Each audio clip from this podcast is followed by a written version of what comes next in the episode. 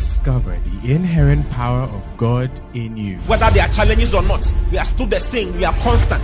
God is constant. God does not change. And that is the life that we have received. He says Jesus Christ is the same yesterday, today, and forever. That is the same life we have also received. We are also the same yesterday, today, and forever. What kind of life? We, we, we are the same because we have the same life with Christ. So when you think about God, think about you. Because everything He is, that is why He told Abraham, He said, I am your your exceeding great reward. God gave Himself as a reward to Abraham. And we are the seed of Abraham. Therefore, we have inherited God Himself. Listen to Pastor Oti Boateng as Christ is magnified in you. Hallelujah. Are you glad you're in the house of God? Ask your neighbor, are you at all? Are you excited to be in the house of the Lord at all? Push your neighbor and ask your neighbor, are you ready to receive the word? What did your neighbor say?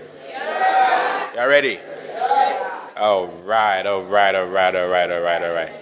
Hallelujah. All right, so I've been sharing concerning the spirit and the word of prophecy, isn't it? Is it true? What have I shared so far? What's the first point? Adam was first. Therefore, Jesus is also first, isn't it? And then make Christ the first in your life, isn't it? What's the second point? Adam was what? Was a corporate man. Christ was also a corporate man. We are now found in Christ and not in Adam. Hallelujah. Do you like my message or it's like you don't like? I don't know if you like my message at all. Do you like my message? Then number three was what? Adam was a selfish man, isn't it? Christ was a man of what? Adam was a selfish man, self promotion, self things. But Jesus is a man of love, isn't it? All these things, I think I've preached, I don't know this whether this is number seven in the messages I've been preaching, or number five, or number, what number is it? I've preached so many things. This is number five. Are you sure? No, this is number six. This is number six. On the podcast, they changed one and made it make Christ the first. But that was number, number three, actually. So this is the sixth message I'm preaching along this line. Hallelujah. And I know it's blessing you, isn't it? Yeah. Yeah, it's blessing you. I'm, I'm learning a lot. I'm learning a lot. Hallelujah. Today I want us to go to the next point. I came all the way. I could have stayed in a car. I decided to come and come and give you the next point. Yes, I have to come and give you the next point. I don't want to miss this meeting. When I went to Akadu, they were begging me to stay and be in any of the churches and preach. I said, no, no, no. I have, I have a point to make here. Hey, that's an amazing thing. So let me make my point. So this is point number point number four, isn't it? Point number four. Point number four. Jesus obeyed. Adam disobeyed. Okay, Jesus obeyed, Adam disobeyed. Or you can say Jesus was a man of obedience, Adam was a man of disobedience. Hallelujah. Hallelujah. Ask your neighbor, what are you? hey. It's amazing. So Jesus obeyed, Adam disobeyed. You see, we are examining the spirit of prophecy, isn't it? Yeah, I began by sharing about the spirit of prophecy, what the spirit of prophecy is, what the word of prophecy is. What scripture did I mention for the spirit of prophecy? Revelation chapter what? No. Revelation chapter is in Revelations, but which chapter is it? Look into your notes. I want to find out if you are writing notes. Some of you, you come with your hand like that. You never learn anything. Oh. Charlie, do you know you never learn anything like that? You have to be smart. Okay? If you come with your fingers like that, without anything to write, you will never, you will never learn.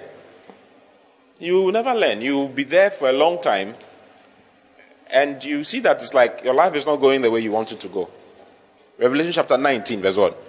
The Bible says that the spirit of prophecy is the testimony of Jesus, isn't it? The testimony of Jesus is the spirit of prophecy. It says, And I fell at his feet to worship him, and he said unto me, See thou do it not. I am thy fellow servant and of thy brethren that have the testimony of Jesus. Then he says, Worship God, for the testimony of Jesus is the spirit of prophecy. The testimony of Jesus is the spirit of prophecy. So I mentioned that there's no matter what you read in the Bible, it must, it must, everything in the Bible points to one person actually. The more you read the Bible, the more you, you, you see Jesus. And the more you fall in love with him. If you are in the Bible and you are falling in love with something else, or you are, you are picking other things, you are not actually, you know, following what you're supposed to follow. Hallelujah. Hallelujah. Yeah, so there's a testimony of Jesus, which is the spirit of prophecy. Everything in the Bible testifies or talks about Jesus. Do you see? All the offerings that were given in the Old Testament were actually testifying concerning Jesus and all the work that Jesus came to do, all the sacrifices they were making, all the days they were keeping, all the months they were keeping, all those things that they were doing was actually concerning Christ.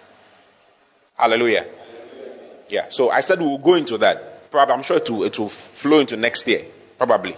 Or I'll stop and then continue next year. Hallelujah. Hallelujah. But everything, everything, everything, even the, the, the things that were uh, in the tabernacle spoke concerning Christ.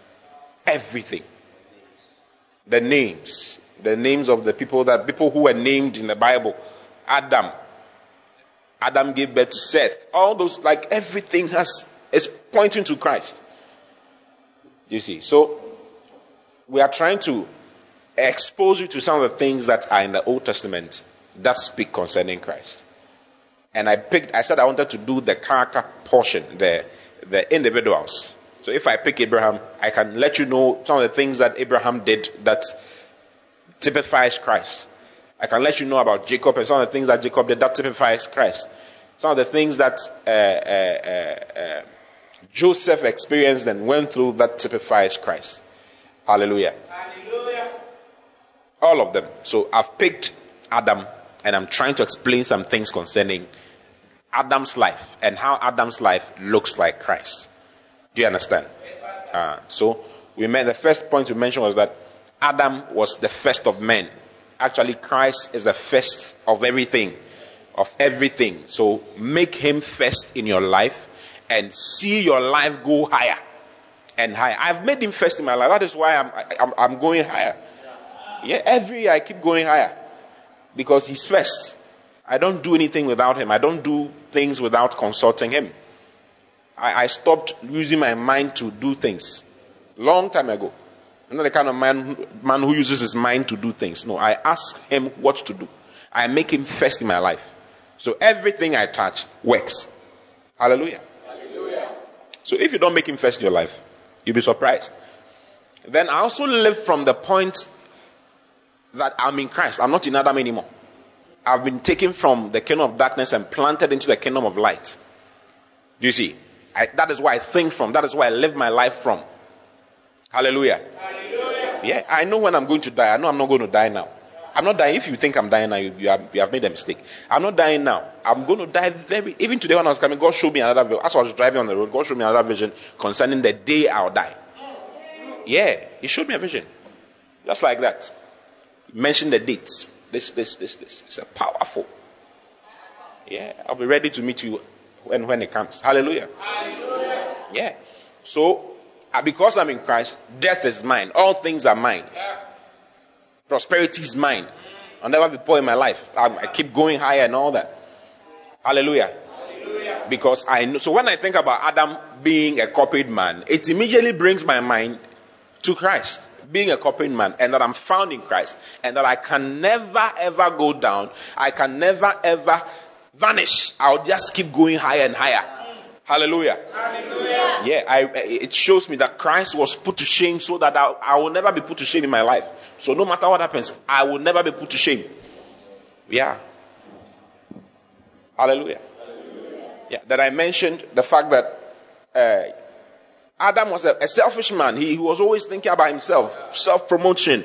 He was uh, he had the Luciferian spirit. In that brief moment of partaking of the fruit, he thought about his aloneness and how he's going to be alone once again, and didn't want to be alone. So he, he said, "Let me just disobey God. Let me just partake of the fruit." And he partook of it, and everything went into chaos. But Christ is a man of love. When Christ came, he gave his life. He shared his life. He allowed everybody to just flow. You see? By giving. He was always giving and giving his life.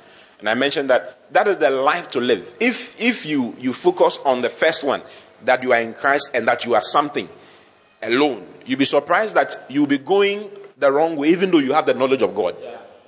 You'll be going the wrong way. So immediately you have the knowledge of God, you must, you must quickly know that you are here to sacrifice, you are here to give, you are here to impart into others. Jesus came so that others may have life. What are you also doing for others? Be an others thinker. Do you understand? Be someone who thinks about others. Real prosperity is in thinking about other people. Hallelujah. Hallelujah. Be an others, be an others man. Ask anybody, you an others man. That's what I preached last week, isn't it? Others. Thinking about other people. Don't be a selfish Christian. Eh? The body of Christ is full of selfish people. They are just thinking about themselves and their families. Every time they are thinking about them, they don't think about other people. They never think about other people. Hallelujah. Hallelujah. It's not good. You are going to destroy your life by just focusing on yourself. Focus on others. Focus on making other people's lives better.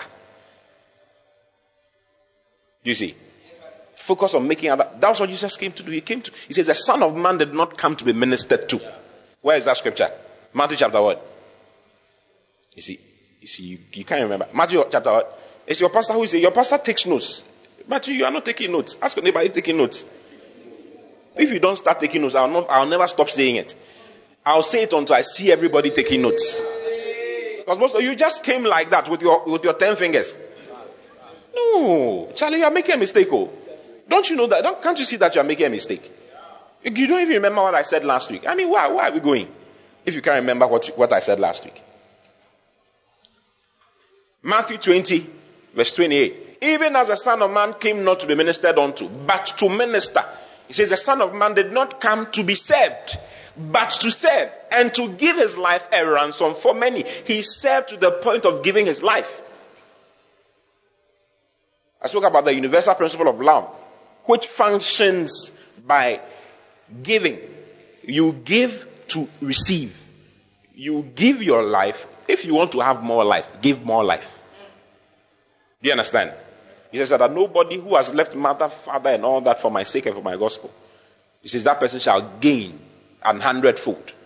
It's a principle. A lot of people don't want to go along that line. A lot of people don't want to go along that line. Yeah. And I was giving an example of shoe. There was a time in my life, my shoes, the soles of my shoes were there were holes inside.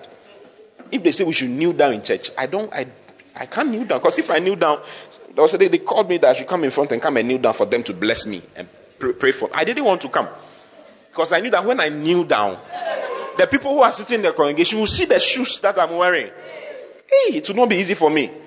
I used to have one shoe. I've worn one shoe for a long time. I don't know how to wear multiple shoes. Yeah, I don't know how to wear. The shoe I'm wearing currently, I bought, a someone bought for me long, about six years ago. I just started wearing it because I, I'm not, I was just there, getting old by the, by the, by the time. Hallelujah. Hallelujah. Stop looking at my shoes. you see, receive by giving. Yeah, don't become a selfish Christian. Everybody wants to preserve his, his or her life. So all the countries are being given to all kinds of. Sierra Leone is 90% to 90% another religion. It's a certain religion. 90%. 90% to. Whilst we sit here and everything is fine, we are Christians. We are always coming to church and singing different songs and doing choreography and all that.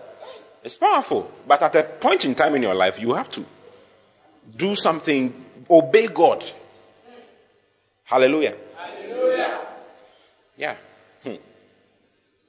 Senegal is 99% another religion. 99. Guinea is 99.5%. I know the statistics. I was just listening to the statistics as I was coming in the car. Yeah, just listening to it. 99.5%. It means 0.5% are Christians. Hey, it's not easy. Oh. We also sit here and debate about, about unnecessary things, about certain doctrines and all kinds of things. Whether speaking in tongues is from God or it's not from God. People are speaking in tongues, they are being blessed. What's your problem? If you won't speak, keep quiet. Leave those who are speaking to speak.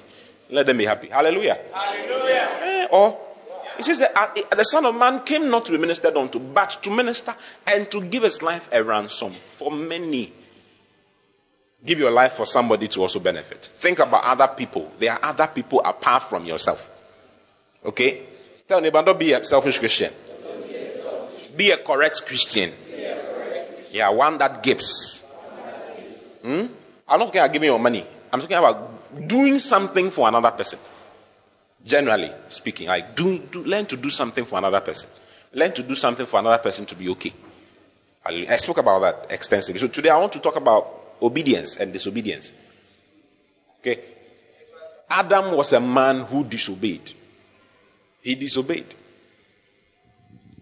Obedience and disobedience cannot come into play without a command from God or without an instruction from God. If someone obeys, we, we can only differentiate between someone who obeys and someone who disobeys by giving an instruction. Isn't it? Yes. If there's an instruction, we would know if someone is obedient or not. Until an instruction is given, you cannot differentiate between people who disobey or the disobedient ones and, and obe- obedient ones. You will never be able to differentiate. We all look like angels, isn't it? We all look smiley, everything is fine. But as soon as an instruction is given, we will be able to know whether this guy is, is this guy's obedient. This, this one is not obedient at all. So Adam was given an instruction. In Genesis chapter 2, from verse 15, look at Genesis 2 from verse 15. Adam was given an instruction by God. God gave him that instruction. Gave him an instruction.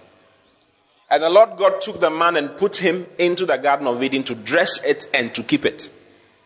And the Lord God commanded the man. You see, so God gave an instruction. God is a God who gives instructions.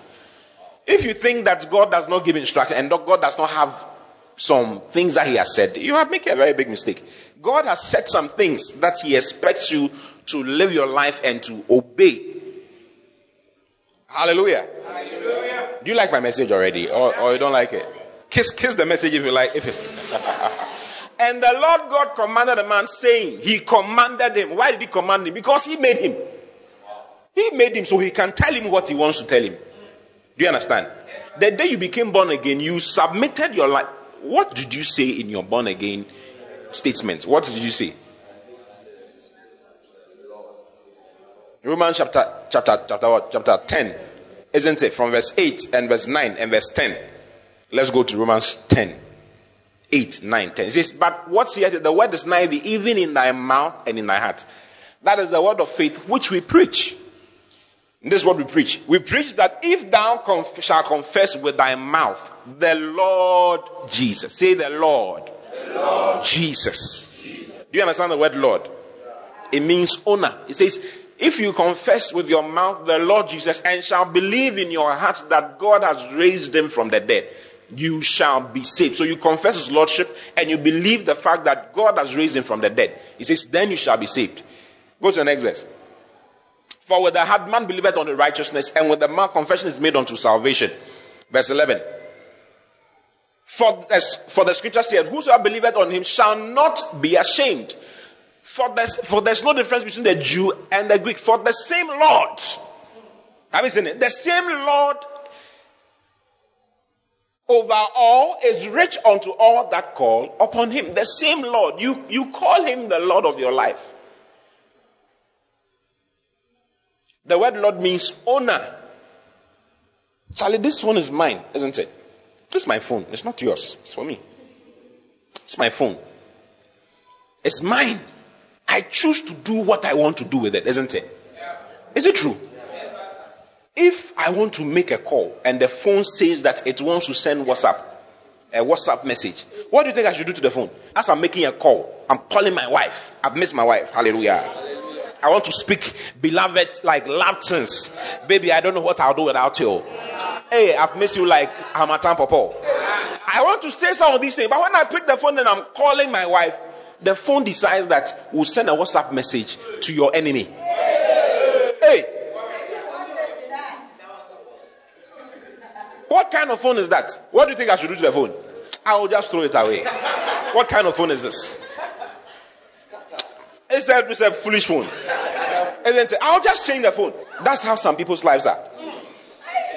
They are just, they are just doing Christians. Oh. I'm not talking about unbelievers. I'm talking about Christians. A Christopher. Do you know a Christopher? Christians. Hallelujah. Hallelujah. God owns them, but when God talks, He does. They don't mind Him. They do what God wants to do, beloved. Those things He wants to cause somebody, and but they they want to do something else. Hey. God will throw them away. Yeah, because He owns you. The day you became born again, you you actually signed up to an institution or a relationship of living according to instructions. Not living according to your senses and how you feel.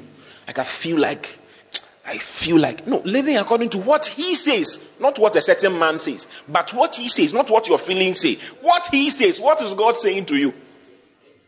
Not what you think. I think that what is God saying that what is God saying that you should do? Adam was commanded by God, brother, don't you can eat anything in the garden, all the fruits. Nice fruits. Apples were there. Tangerine was there. Oranges were there. What, what else? Pineapples. Mango was there. Don't you like mangoes? Yeah, don't you know when we're younger, Charlie? When it's, you know, around this time, mangoes, this is the season of mango. We will pluck every mango in the area. People will be chasing, the owners will be chasing us. We don't care. We'll pluck. Hey, we'll just climb. You will not know what is up, but you realize it's like the tree is moving. Someone is up there Either eating it from them, throwing the, the seeds away or something. Nice fruits. Alugun to Gwin, Gwin was there. Gwin, Gwin, Gwin. All those things were there, isn't it? What, what else? Do you know Alugun to Gwin? I don't. What's the English name? Sweet apple. What? Sauce apple. Sa. Hey. Sauce apple. Sauce apple. Sauce up. You are in a Greek, eh? Yeah, you are into a Greek. That's our Greek people. We don't know. We call it alugun to going. going. I know if you go to America and you want to eat something like that, how, what will you say? Can I get alugun to? Thank God you know their name today. Hallelujah. The Lord commanded the man saying, of every tree of the garden thou mayest freely, free, just eat whatever you want to eat. Just freely eat whatever you want to eat. The whole garden. You can even chew the grass if you want to. Everything is there. Just feel free. And he said, but of the tree of the knowledge of good and the Bible didn't call it an apple. All those who are saying Adam's apple. Brother, do you see any apple there? Someone said it's Adam's apple, so he doesn't eat apple. When we were younger, I was afraid of apples. When I see apple, hey, Charlie, this is sin. This is the beginning of sin. You want me to take this thing? If I take it, more of Adam will be for me. I don't like it. It's not, it's not like that. The Bible didn't say apple. It says, but of the tree of the knowledge of good and evil, thou shalt not eat of it. For in the day that thou eatest thereof, thou shalt surely die. The Greek, the Hebrews word says that in dying you shall die. You shall experience many deaths. There are different kinds of deaths. You see, when Adam ate of it, if you've realized, if you've read the Bible very carefully, if you're a Bible reader, ask your neighbor, you a Bible reader? Are you into Bible reading? Do you like reading Bible? Ask your neighbor, how many times did you read it this week? Tell me, as I'm looking at your face, I'm seeing you read it half, half times. but I believe, I believe you read it more. I believe you read it more. I see you reading it more. Tell me, I see you. Prophesy into your neighbor's life. I see you becoming a Bible reader. You are a Bible reader. You are into Bible reading and things. Hey. He says, But of the tree of the knowledge of good and evil, thou shalt not eat of it. For in the day thou shalt eat, he says, you shall sure in die, you shall die. But when Adam partook of it, Adam did not die. Adam was still moving around. It took more than 900 years for him to die. You see, because God was describing, when God said, thou shalt, thou shalt surely die. Okay, the Hebrew says, in dying you shall die. You shall experience death in death. You shall die till you die and continue to die. Hey. You see, death is actually not physical alone. Physical death is the second type of death. The first type of death is spiritual death. Spiritual death is separation from God. No life. God is life. Do you get it? God is life. Without God, not, not, life cannot exist. If you read in John chapter 1, verse 1, the Bible says that in the beginning was the Word, and the Word was with God, and the Word was God, isn't it? He was with God in the beginning. Through him were all things made. Without him was nothing made that has been made. In him was life. You see, the version I'm quoting right now is NIV because that's where I learned it. I learned it in, in Sunday school. That's never left me. I, learned, I, I remember when I learned it. I was like nine when I learned it. I, the whole of John chapter 1, John 1 from verse 1 to 53, I think, or 58. We learned, we had to learn everything. If you quote, in the beginning was the Word, and the Word was God, and the Word was God. He was God in the beginning, and the Word became flesh. Then they'll slap you, pa! the Word became flesh. Well, that's verse 14. Guy, what is in verse 4? Hey! Start again. It was not easy for us. But all of us have become pastors. Prophet Adam, Prophet was part. I grew up with Prophet Adam. I met Prophet Adam when I was six. Six years. I've known him since I was six. I'm more than 30 now. So you can imagine, we've been friends for a long time. Correct friendship. Ask your neighbor, who are, who are your friends? Our friends. Your friends are bad boys. Sexual healing boys. Sexual healing boys. Hey, hey. That's why every time you're thinking about sex, every time you're thinking about sex, I claim, I claim I'm kind of friend. Body, body, uh, body count. Do you know body count? Yeah, they ask you, Charlie, so how many people have you slept with? What's your body count? Someone will say, Charlie, I get 15. Hey, you slept with 15 ladies. Your friends are not correct. That's why you are always thinking foolish thoughts. Because every time they are, they are conversing things, Charlie, this evening, what's go up? Every time, change your friend. Tell me about change your friends. Bible says that iron sharpeneth iron. Yeah. Eh? Bad company, that's what? Corrupts good morals and good manners. Change your friends. Ah. That's why you can't read the Bible. You don't have Bible reading type of friends.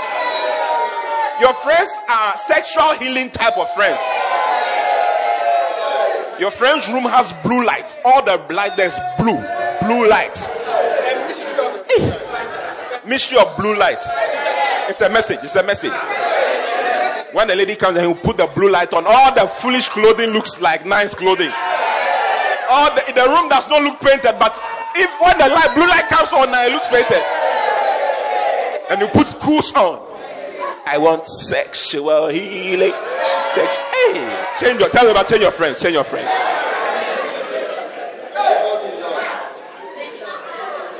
He says, "In him was what."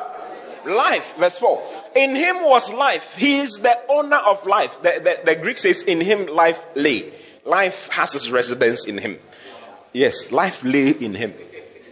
Hallelujah. Hallelujah. So when Adam, God told him, the day you take of it, you shall, you, you will die. You would be, life will be taken out of you. I will be taken out of your life. And when he, when Adam partook of it, God was extracted from his life. The life of God that he had, the life that God was giving him, was taken away. Do you see? That was spiritual. Then let so Romans 3 23. What does Romans 3 23 say? For all have sinned and what? Fallen short of the glory of God, isn't it? And, and the other one, Romans uh, uh, 6 23 says what? For the wages of sin is death, isn't it? So Adam died when he, when he sin is a transgression of God's law. If there is no law, there cannot be sin. Before sin can be qualified and pointed, you will never be able to know that this thing is sin until you know that it's a law that God has given. Do you understand? so actually, uh, sin in Adam's day was is different from sin in our day. Sin in uh, Noah's day is different from sin in our day. Sin in Moses' day is different from sin in our day. Sin in the life of the Israelites are different because God gave different commands at different times. Therefore, God judges them in different ways. Someone asked me a question recently. How about those our great grandfathers who never knew about Jesus? What's going to happen to them? There was a law for them. God gave them a law. It's called dispensations. We don't all live in the same dispensation. There's a dispensation called innocence. This is what Adam was dwelling in. And in that innocence, God told him, don't eat this particular tree. Adam's sin is not sexual sin. Adam's sin was partaking of the tree that God said he shouldn't partake of. When he partake of it, he, as partook of it, he came into disobedience and hence sinned. Do you understand? Uh-huh. In, in Noah's day, Noah's, the rule was that don't corrupt your, your bloodline. Keep your bloodline. Everybody else was sinning. But Noah was not doing that. So Noah's righteousness was dependent on he, on, on, on. The Bible says Noah was perfect. His perfection was not spiritual perfection, it was physical perfection. Do you understand? He, he had sons with a woman who was not corrupted with any other person. Because at that time, giants had come and all kinds of things were happening. Do you like my message? Yeah. So that's dispensations for you. The time of the law is different from the time of grace. You see, in our day, sin is just one. Sin is disobedience of not following and receiving Christ as your Lord and personal Savior. It's finished. That's all. If that is done, you will live in His rightness, in His righteousness, and you'll be fine. Hallelujah. Another time I'll go into that very well, okay? But Adam partook of the tree. And as soon as he partook of the tree, by taking the fruit, he disobeyed. And because of his disobedience, he died spiritually. But it took a long time for him to die physically. You see. Now, if someone dies spiritually and dies physically without having any intervention, that person would die the third kind of death, which is called eternal death. So there are three kinds of death. What's the first one?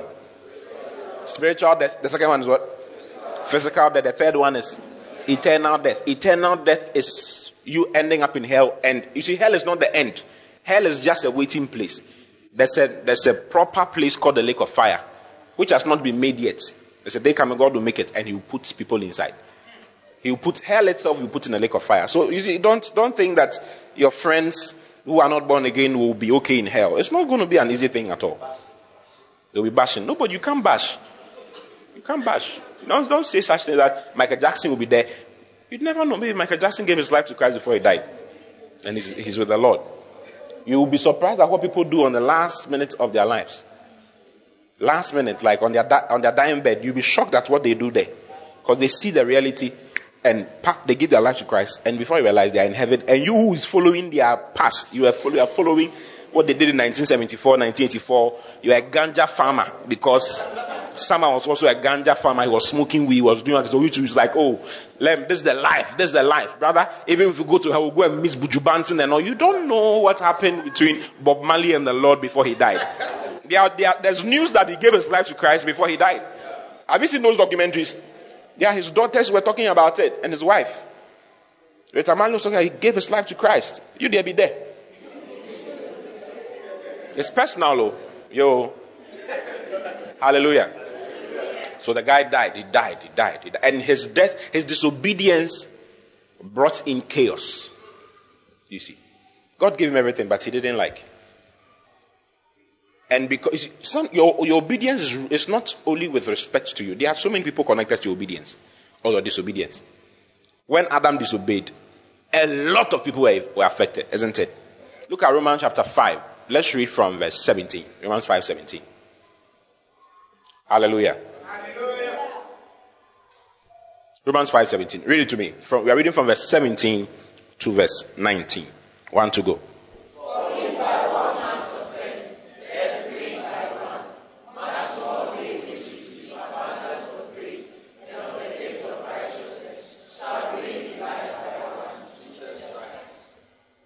Therefore, as by the offense of one, judgment came upon all men to condemnation, even so by the righteousness of one, the free gift came upon all men unto justification of life. Verse 19. For as by one man's disobedience many were made sinners, so by the obedience of one shall many be made righteous. It's okay, you can keep it in, on this verse. Who is that one man who disobeyed? Adam, I'm just talking about him now. He disobeyed God's law. And because he disobeyed what God had told him to do, his Bible says many were made sinners. You see, your obedience is connected to many people. I want you to see that. The fact that your obedience is connected to many people. Jesus, when he found himself in the Garden of Gethsemane, you know, Jesus wanted to abandon the project of God. Jesus is God, though. But when he came and he, he, was, he was found in flesh, was found in this physical body, it was not easy to drink of the cup that he was supposed to drink with of, and be baptized with the baptism he was going to be baptized with because it was a difficult thing. So when it became critical, when it came to the point of really doing what God wanted him to do, do you know Jesus knew exactly what God had called him to do? Jesus, Jesus started talking about his death a long time ago. He knew. He knew. But when the time came for him to really do the practical obedience, like Adam, when the time came for him to really do that, because Adam could have just thrown the fruit into Eve's face, pop, like that, I said, and go away. And everything would have been fine, isn't it? But it was not a joke. Obeying God is not a small thing. It's not a small thing. Especially when I'm found in flesh. Hey, Jesus was praying. Yeah, loud cries was praying. He prayed to the point that his sweat, eh, his sweat glands started exploding for blood to come through his sweat glands. Hey, it's not a small thing. Oh. In Luke chapter 22, go to Luke chapter 22. We can read from verse 20, I believe. Luke 22, from verse 40, rather. Luke 22, from verse 40. It is easier to disobey than to obey. And when he was at the place, he said unto them, he said unto his disciples, pray that he enter not into temptation. Verse 41. And he was withdrawn from them about a stone's cast and kneeled down and prayed. Saying, Father, if thou be willing, remove this cup from me. Nevertheless, not my will, but thine be done. Re- if it is possible, just remove. Let this thing pass me by. Because it's not a small thing. He was just imagining the things that he was going to go through because he wanted to obey, obey God. Obeying God is costly. But the end is too nice. hey, the end is too nice. If you obey God, you'll be shocked. Jesus obeyed God. What do we have now? He's seated in glory. Where is Adam seated? He says, saying, Father, if thou be willing, remove this cup from me. Nevertheless, not my will, but thine be done. Continue. And there appeared an angel unto him from heaven, strengthening him. And being in, an, in agony, he prayed more earnestly, and his sweat was as it were great drops of blood falling down to the ground. Just because he wants to obey God. Bible says that he cried with strong cryings to him that was able to save him. Because it wasn't a small thing. But Jesus had something in his mind. He knew that his obedience was connected to other people. Adam also knew that his disobedience was connected to other people, but he disobeyed anyway. But Jesus knew that his obedience, he knew that my obedience is connected to other people. There are people who are not here in this garden with me. Sometimes when the lady has removed the trouser, the, the, the skirt for you, and has removed the panty for you, you are the only one there, isn't it? Your thing is on like that. Hallelujah. It's like I'm a bad pastor for saying what I'm saying. Like it's on. Like that. Giving glory to God. And you want to do things. Free scholarship. Yesterday, someone was telling me a lady, popular lady on TV, her, bot- her bottoms is like this. Big. Hey. The girl has stripped twice for him. Twice. He said he couldn't do anything. He couldn't do anything. He said, you think about his life. Everything will just pass. Hey, Charlie.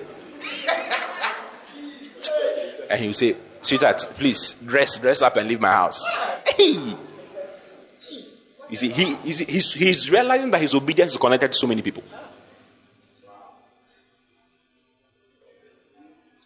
Do you like my message? Yeah, he knew, Jesus knew his, uh, my obedience is connected to so many people. So many people. So many people. So he decided I'll obey God. I'll just obey God and be free. I'll go through what I'm supposed to go through and everything will be fine. And he did. And because of his obedience, the Bible says that we have been made the righteousness of God in Christ Jesus. Hey, because of Adam's disobedience, everybody was made a sinner. But because of Christ's obedience to God, we are. So, are you are you also going to obey God? Yeah. Do you know what, what your obedience is connected to? I want to show you some of the things your obedience is connected to. Can I, can I show you from the scriptures? Yeah. Your obedience, the little thing, the little obedience that you obey God in your corner, it makes a lot of difference to change a lot of a lot of things. If you read Isaiah chapter 1, verse 19, look at Isaiah 1 19. It says that if you be willing and obedient, you shall eat. Eh? It says, if you be willing and obedient, you shall eat the good of the land. Two things. If you are willing, you know, there are some Christians who are not willing. There are some Christians who think that poverty is a blessing from God and is a means of checking them. They pray that prayer in Proverbs chapter 31. In Proverbs chapter 30, no, Proverbs chapter 30, don't make me rich so that I don't become proud. And then don't make me poor, so poor, so that I don't also become proud.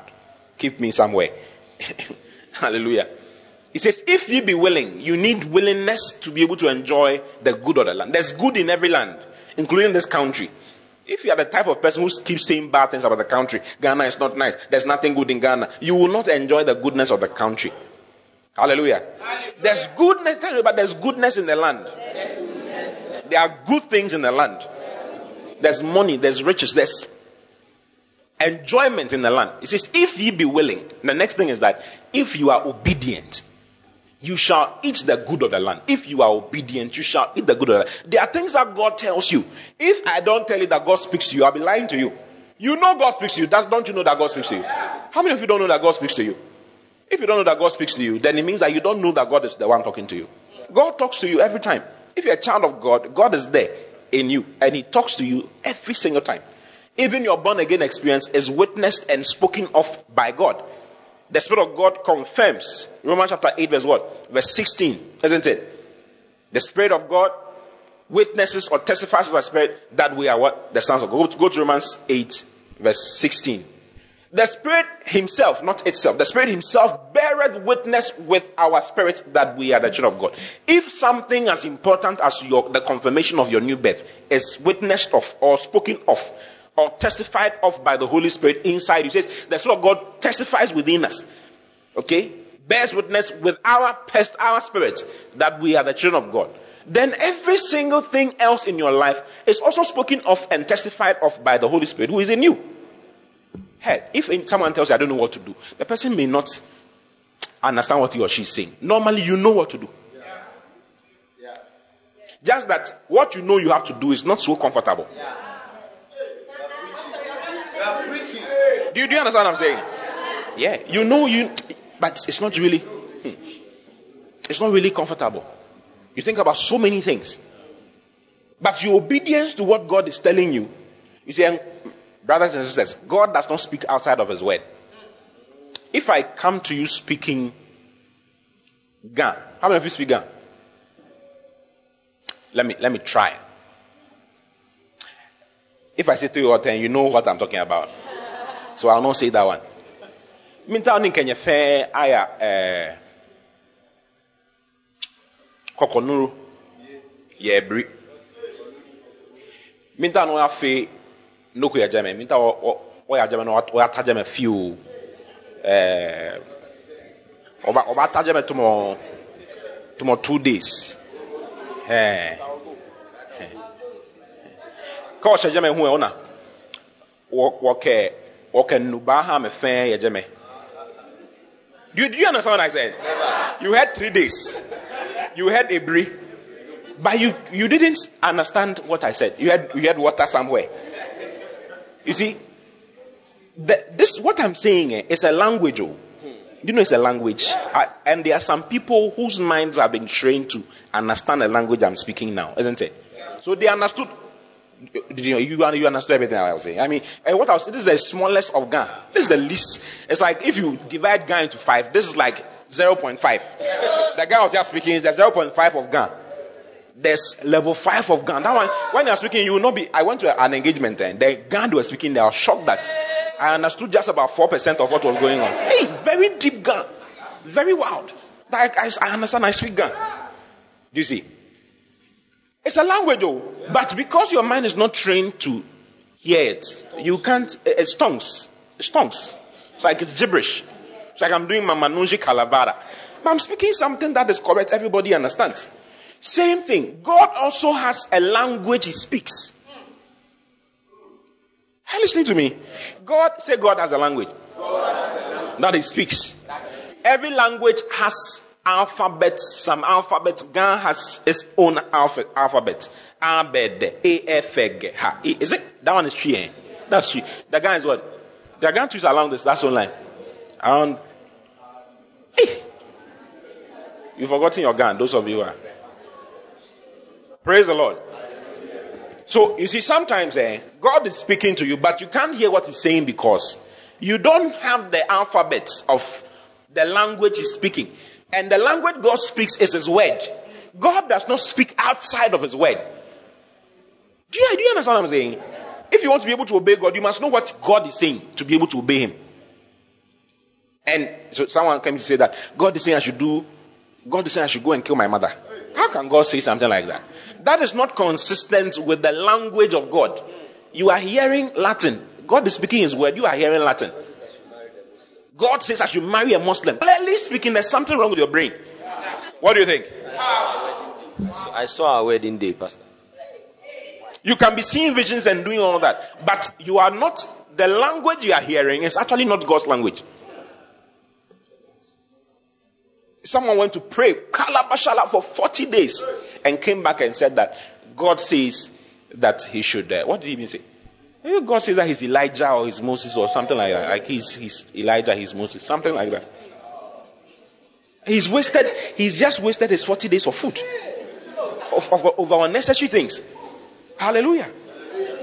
Yeah. Do you like my message?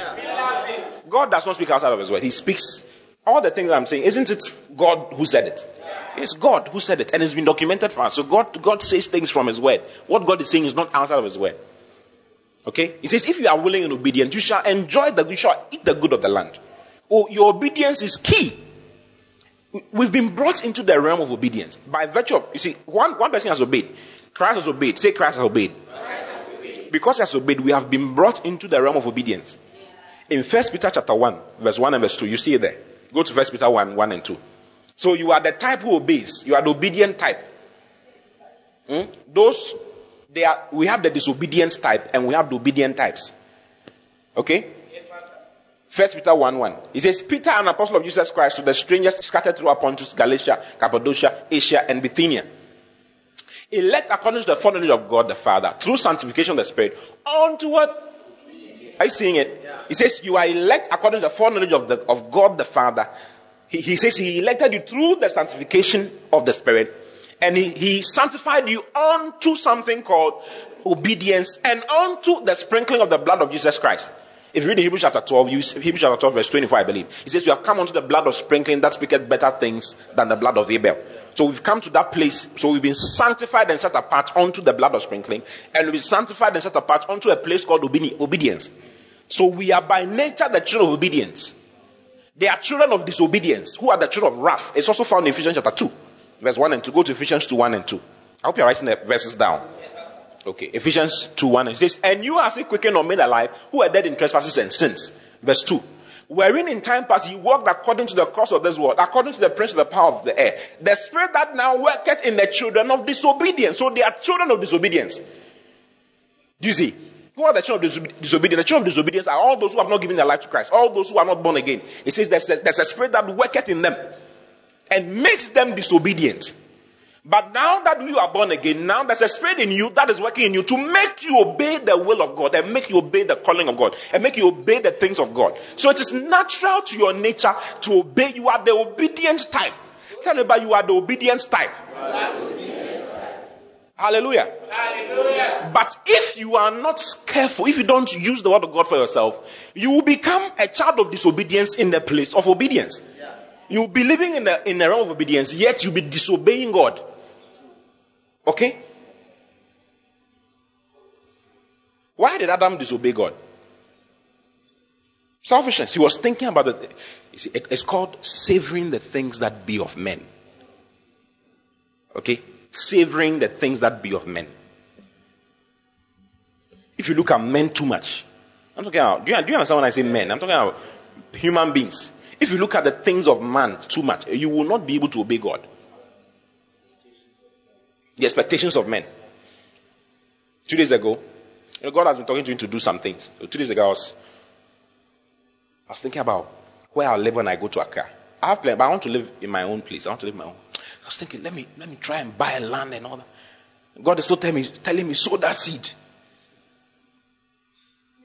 You see? God is telling me, sow a certain seed. The seed we are going to sow, God is telling me to sow more. So I'm going to sow four times what you sow.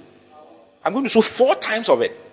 I wanted to just add some one or two, like try and start some projects in so when I get to Accra, I'll have my own, me and my family can go to our own place and go and be there.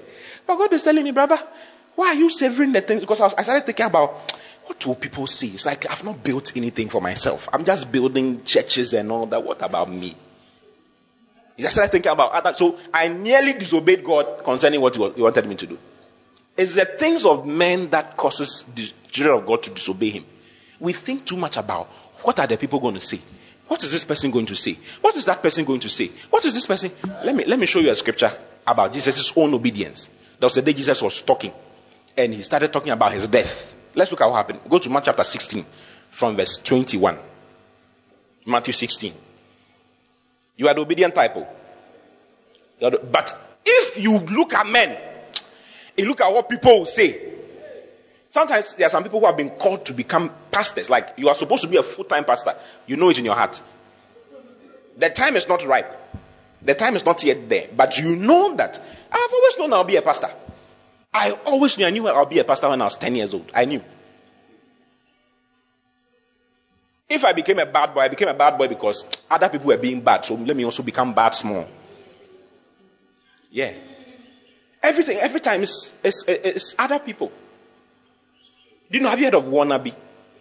You want to, you want to be a, you want to be part of, you want to be just like every other person. You want to mess up like every other person. Charlie, they chop the, the chicks. Why not go? Why make a no? Why make a chop something? Why don't you? Because other people are doing. You consider other and you, you disobey God. You end up disobeying God. And if you disobey God, you will not enjoy the good of the land. There are a lot of things. God's God's goodness is in obeying His word. You see, Abraham is Abraham because Abraham obeyed God. When God whispered to Abraham, Abraham, leave your father and your mother's house, leave your tribe, leave your kinsmen, and go to a place where I'll, I'll show you. You see, the act of following Abraham is the act of obeying, being an obedient type, the obedient type. When God spoke to him, he took his bag and baggages and left his father, mother, left his everything and followed. That is why today people are called Abraham. We call ourselves the seed of Abraham because he was the obedient type. He obeyed God's word. When God said, do this, he did it. What do you think? If you look at men, if Abraham was considered, Abraham, even, even that one, Abraham obeyed God halfway. You know, Abraham obeyed, Abraham was called by God at age 65, but he, he responded to God's call at age 75, 10 years after. God has, when God spoke to him the first time, he moved from his, his hometown.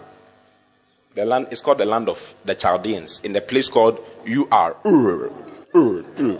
Ur. I don't know. Every time when I'm saying I, I struggle with it. You are. How do you how do you how do you say it? How do you say you are?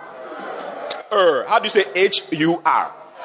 Ur. There's a guy in the Bible called Her. Moses' assistant.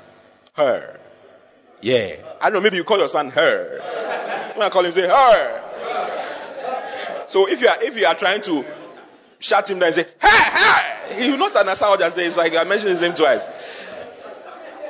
Abraham was in the land of Chaldeans, and when God called him, he moved from the land of Chaldeans and settled in a place called Haran with his father. His father's name was Kotel. You know, the initial instruction was that leave your father, leave your mother. But when he was going, the, the obedience was so wild that when he was going, he went with his father. You can find it in Genesis chapter 11. The last three verses of, go to Genesis chapter 11. There's some in Genesis chapter 12, but there's some in Genesis chapter 11.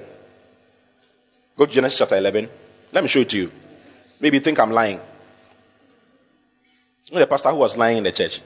It was a pastor who, all that he was saying was, was a lie. It was- wasn't in the Bible. And the people were not checking it. So, look at um, verse, verse, let's read from verse 27. Now these are the generations of Terah. Terah begat Abram, Nahor, and Haran. And Haran begat Lot. And Haran died before his father Terah in the land of his nativity, in, in Ur of the Chaldees. Hallelujah. And Abraham and Nahor took them wives. The name of Abraham's wife was Sarai, and the name of Nahor's wife Milcah, the daughter of Haran, the father of Milcah, and the father of, of Iscah. But Sarah was barren, she had no child. And Terah took Abram his son, and Lot the son of Haran his son's son, and Sarah his daughter-in-law, his son's his son Abraham's wife, and they went forth with them out from from Ur of the Chaldees to go into the land of Canaan, and they came unto Haran and dwelt there. Have you seen it? You see that the way it's being said, it's like it's not Abraham who started the journey; it was Sarah who started the journey. Because Abraham disobeyed God, so God didn't. It's like what Abraham is doing is so nasty to God. He's not even considering Abraham in the whole thing. Like are not, we are, Terah is the one who took. He says they were on their way to the land of Canaan. Who gave the instructions to go to the land of Canaan? God gave it to Abraham, not to Terah. But Abraham, when he was going, took Terah, his father, took, and God was so not happy. He made it look like Terah was the one. Do you understand what I'm saying? Mm-hmm. So in Genesis chapter, the next verse is Genesis chapter 12, verse 1. Genesis chapter 12, verse 1 is the second time God spoke to Abraham. Now the Lord had said to unto Abraham, Get thee out of thy country and from thy kindred and from thy father's house unto a land that I will show thee. And I will make of thee of a great nation, blah, blah, blah, blah. Go to, I, I'm going to give you more proof, okay? Go to Acts chapter 7. Go to Acts chapter 7. What I'm saying was a known thing in Israel. Everybody knew. Acts chapter 7, let's read from verse, from verse 1. This is uh, Stephen talking and preaching to the Sanhedrin. He was preaching to the Pharisees and the children of Israel. Then said the high priest, Are these things so? And he said, Men, brethren, and fathers, hearken. The God of glory appeared unto our father Abraham when he was in Mesopotamia, before he dwelt in, in Haran. Isn't it? He says, God spoke to him when he was in Mesopotamia, before he dwelt in Haran, and said unto him, Get thee out of thy country and from thy kindred, and come into the land which I shall show you. Then came he out of the land of the Chaldeans and dwelt in Haran. The Haran is, is Haran. He's, this is Greek. That's why it's like that. He came and dwelt in Haran. Where is it? And from thence, when his father was dead, he removed from, from him into this land where ye now dwell. And the time span between he moving from Mesopotamia or the land of the Chaldees to Haran was 10 years. And moving from Haran to Canaan was 10 years. Eh? Do you understand what I'm saying? Eh? The, the, the, his father's name means delay. Terah means delay. So if there are some people, you see, some people are there in your life to just delay you from obeying God. And Terah, his father, was one of the people. Hey. Ask your neighbor, who's the delay? Who's delaying you? Who's delaying you? Who? Who's delaying you? He was delayed in his ministry, in what God was calling him to do because of his father. Men, people. God was not happy. What will, what will this person say? What will that person say? Jesus was faced with that same question. I was showing it to you in Matthew chapter 21, uh, Matthew chapter 16 from verse 21, isn't it? Let's look at it. Can we look at it quickly? I have so many things to share with you. What I'm, I've, I'm just, I've not even introduced my subject. I don't know how, whether my time is up. Is my time up? Oh, my time is not up at all. From that time forth began Jesus to show unto disciples. He started talking about what he's here for.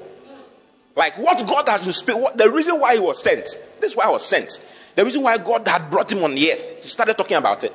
From that time forth began Jesus to show unto disciples how that he must go unto Jerusalem and suffer many things of the elders and chief priests and scribes and be killed and be raised again the third day. So Jesus is confessing what God has said to him to do. His future. He's just confessing it. This is what I'll be doing. This is what I'll be doing. I'll be dying. They'll beat me. I'll, I'll suffer. I'll be. Look at look at the next verse. Look, just look at the next verse. The, the next verse is very powerful. Yeah. Then Peter took him. Peter took Jesus like this. You know, Peter was older than Jesus. He called him. Come, come, bruh, bruh. You see, come. come. Stand here. Why? Why? No, no, you are a Lord, but sometimes, sometimes you say some things that we don't understand. What's all this? You are into death. You are into death. What kind of this is bad confession? This is bad confession. Small boy, you are just 33. You want to die? We just started getting glory in, in Jerusalem and all that. You want to die, brother? Stop. Go, go, go and sit down. Go and sit down. Hey, Peter was just talking to Jesus like that. He then took Peter. He took him and began to rebuke him. He, he began to rebuke. Hey, if you're a leader and you have uh, assistants like that, it's not easy, Carl. You have an assistant who can rebuke you. But, but, Pastor, I don't believe what you're doing is right. It's not, it's not from God. Me know what you're doing is from God, though. But because he doesn't understand something, he says, Then Peter took him and began to rebuke him, saying, Be it far from thee, Lord. he called him Lord. Be it far from me, Lord. This shall not be unto thee. Be a good confessor. You're bad you're into bad confessions. You taught us, but you, like now you are losing it. Say positive things. look at look at Jesus' response. Jesus' response is the bullet, is the bomb. This is my bomb for the day. Tell me about this. This is pastor's bomb for the day. This is my killer punch. My punch line. I come to shoot you right now. But he turned and said unto Peter, Get thee behind me, Satan. Then he says, Thou art an offense unto me. For thou severest not the things that be of Satan. Eh, eh, no, no, that is okay, okay. For thou severest not the things that be of God, but the things that be of Satan. Is that what the Bible saying? You, you don't sever the things that be of God. You sever the things that be of Satan. Your Bible is wrong. Is that what's written there? Hey. It says, For thou severest not the things that be of God, but the things that be of men. Men. Men. Men. Ah, this is wrong. Jesus should have said that because initially Jesus said that. Get thee hence, Satan. Thou art an offense to me. For thou severest not the things that be of God, but the thing, it should have been the things that be of Satan because he say he's calling Peter Satan. Innit? You see? Hmm. It's my punchline. It's my punchline. Satan uses men to cause you to disobey God. Hey. Men. People. People. They will cause you to disobey God. And they will prevent you from prospering as God wants you to prosper. People. Ha! I just showed you about Abraham. Terah just delayed him. Just like that. And Lot, he took Lot. Lot was not supposed to be with him. He took Lot as well. Lot, is, Lot also means veil. The name Lot means veil. Because of Lot's presence in his life, Abraham could not see the way God wanted him to see. People preventing you from going on as you're supposed to. So when you know that God has spoken to you, eh, don't contact people too much. Bible says that Paul conferred not with flesh and blood. Yeah. You can sometimes you can't explain yourself to everybody. If you try to explain everything, you may you may get into people will just, will just discourage you. Yeah. I had people telling me, Don't what are you doing? When I was, when I was starting the ministry, what are you doing? We just took you to university, you have just come out. What is the meaning of all this? There are many churches, there are so many churches all over the place. Small, but what are you doing? If I had obeyed them, if I had kept their voice, if I had looked at them and disobeyed what God was telling me to do, mean, a lot of things would have gone bad. I didn't know that there were so many people connected to my little small obedience in my little small corner. I didn't know. I didn't know. So many people are connected. So many people are connected. If you look at the people who are around you right now, and you look at their faces and what they are saying and all that, you will not obey God. You become a man of disobedience. Adam listened to his wife. He listened to. There are some wives who are there to make you disobey God.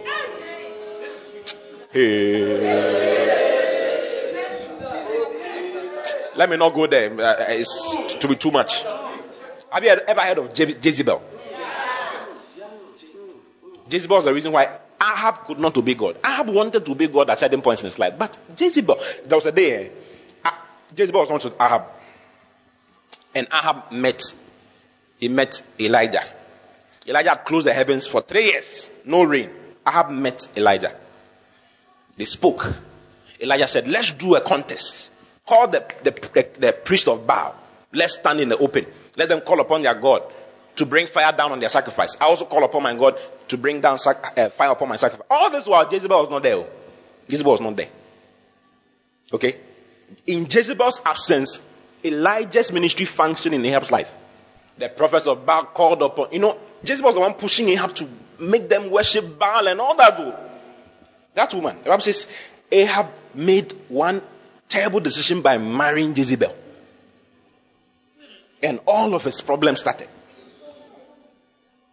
Hey.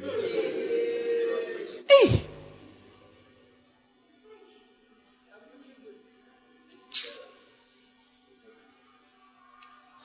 That was it. The prophets of Baal called upon fire, whatever, it didn't come. Elijah told them, pour water, pour water even on the sacrifice. Just pour, soak it with water. They soaked the whole sacrifice with water. Elijah prayed. Where's the Lord God of Elijah? Pow! Fire came from heaven and licked all the water, consumed all the sacrifice. That day, God was magnified before the eyes of Israel. Everybody knew that this is God who serve Elijah's God. When Ahab got home, and, he, and Jezebel came, they told her, Sister, they have killed all your prophets. Jezebel said, Hey, Ahab, you stood there for all this to happen in my absence. You will see. The threat that she issued to Elijah caused Elijah to give up in ministry. He just gave up in ministry after calling fire. Immediately, Jezebel issued that threat. That was the end. Elijah said, God, it's okay. I can't do this anymore. I'm, I'm alone. Eh, kill me or, and not let, don't let Jezebel. Jezebel was a very wild woman who prevented the Ahab from obeying God. People, people, people. You like my message? People. People. The people. The people. So Jesus was going to be prevented by by by by Peter. His own disciple, someone close.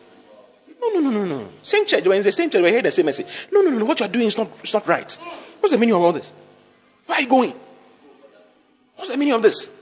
No, no, no, no, no. Stay, stay, stay, stay, stay. We wanted him to disobey God.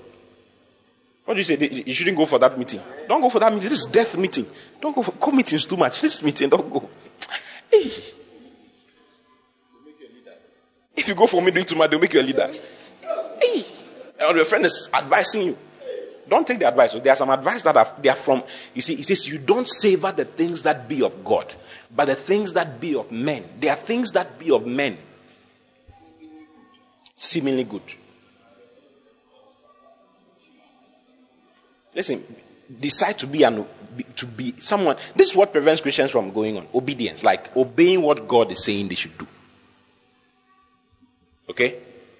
Yeah. Just obey. If you obey, the the benefits of obeying are too many. When Abraham obeyed fully, what happened? The Bible says that he became rich, exceedingly rich in cattle, in what? Rich. Because he obeyed God. He obeyed God. You see, God cannot be seen. So sometimes when you say God is telling me to do this, everybody, ah, are you sure it's God? Where did you see God? Where did you meet God? You know, there are prophets who said that from where, where did God move from me, the Spirit of God moved from me to come to, for you to prophesy? Did you ever hear that? It's, it's, it's in the Bible. Uh, oh, I've forgotten the king's name. More than you can carry.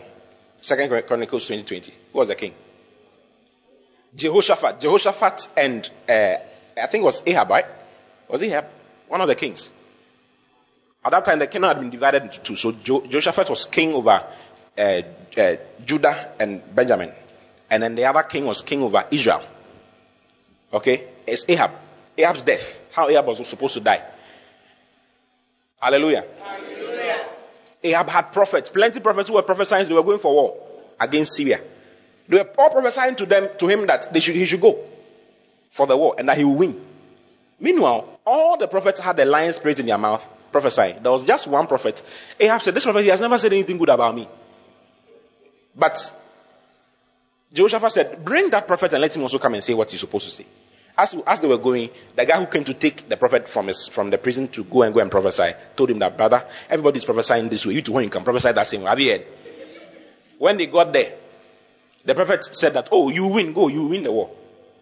Then Ahab said, Charlie, I haven't I told you not to, not to lie to me. Just speak the truth and shame the devil. So the guy said, Okay, I saw Israel as sheep scattered without a shepherd upon the mountains. Meaning that their shepherd was going to die. He was going to die. Then, then Ahab turned to Jehoshaphat and said, You see, didn't I tell you that this guy, he never prophesies anything good about me? Hallelujah. Then when, when the prophet said that, one of the one of the senior prophets who were prophesying the wrong way slapped the prophet and said, From whence the Spirit of God move from me to you to cause you to prophesy? How did the Spirit of God move from me to you? hey.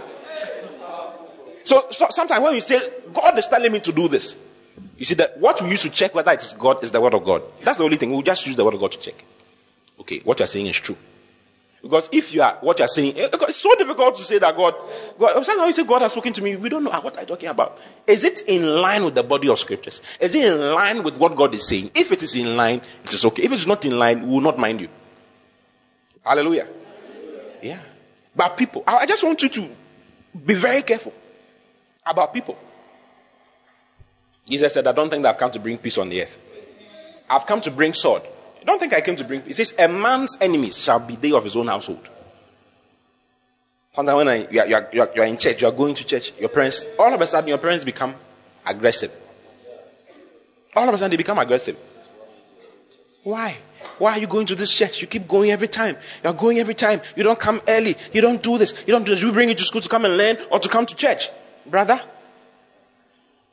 you have to learn. And There are, I hear some people are saying that you don't have to learn. I say you don't have to learn. So they are behaving like they are not supposed to learn. They don't go for lectures. I was being told recently, just yesterday. that people don't go for lectures. Some people don't learn. Huh. If I ca- if your case like that comes to me, the way I'll beat you, I'll beat you. Do you know I can beat? I can beat. I'll beat you. You are my son. I have to beat you. Or you don't. You understand? How, didn't your father beat you? It's in the Bible. The Bible says the father should beat their children. yeah, it says beat them. It says there's foolishness that is around the heart of a, of a child. And the rod of correction shall drive it very far away from him.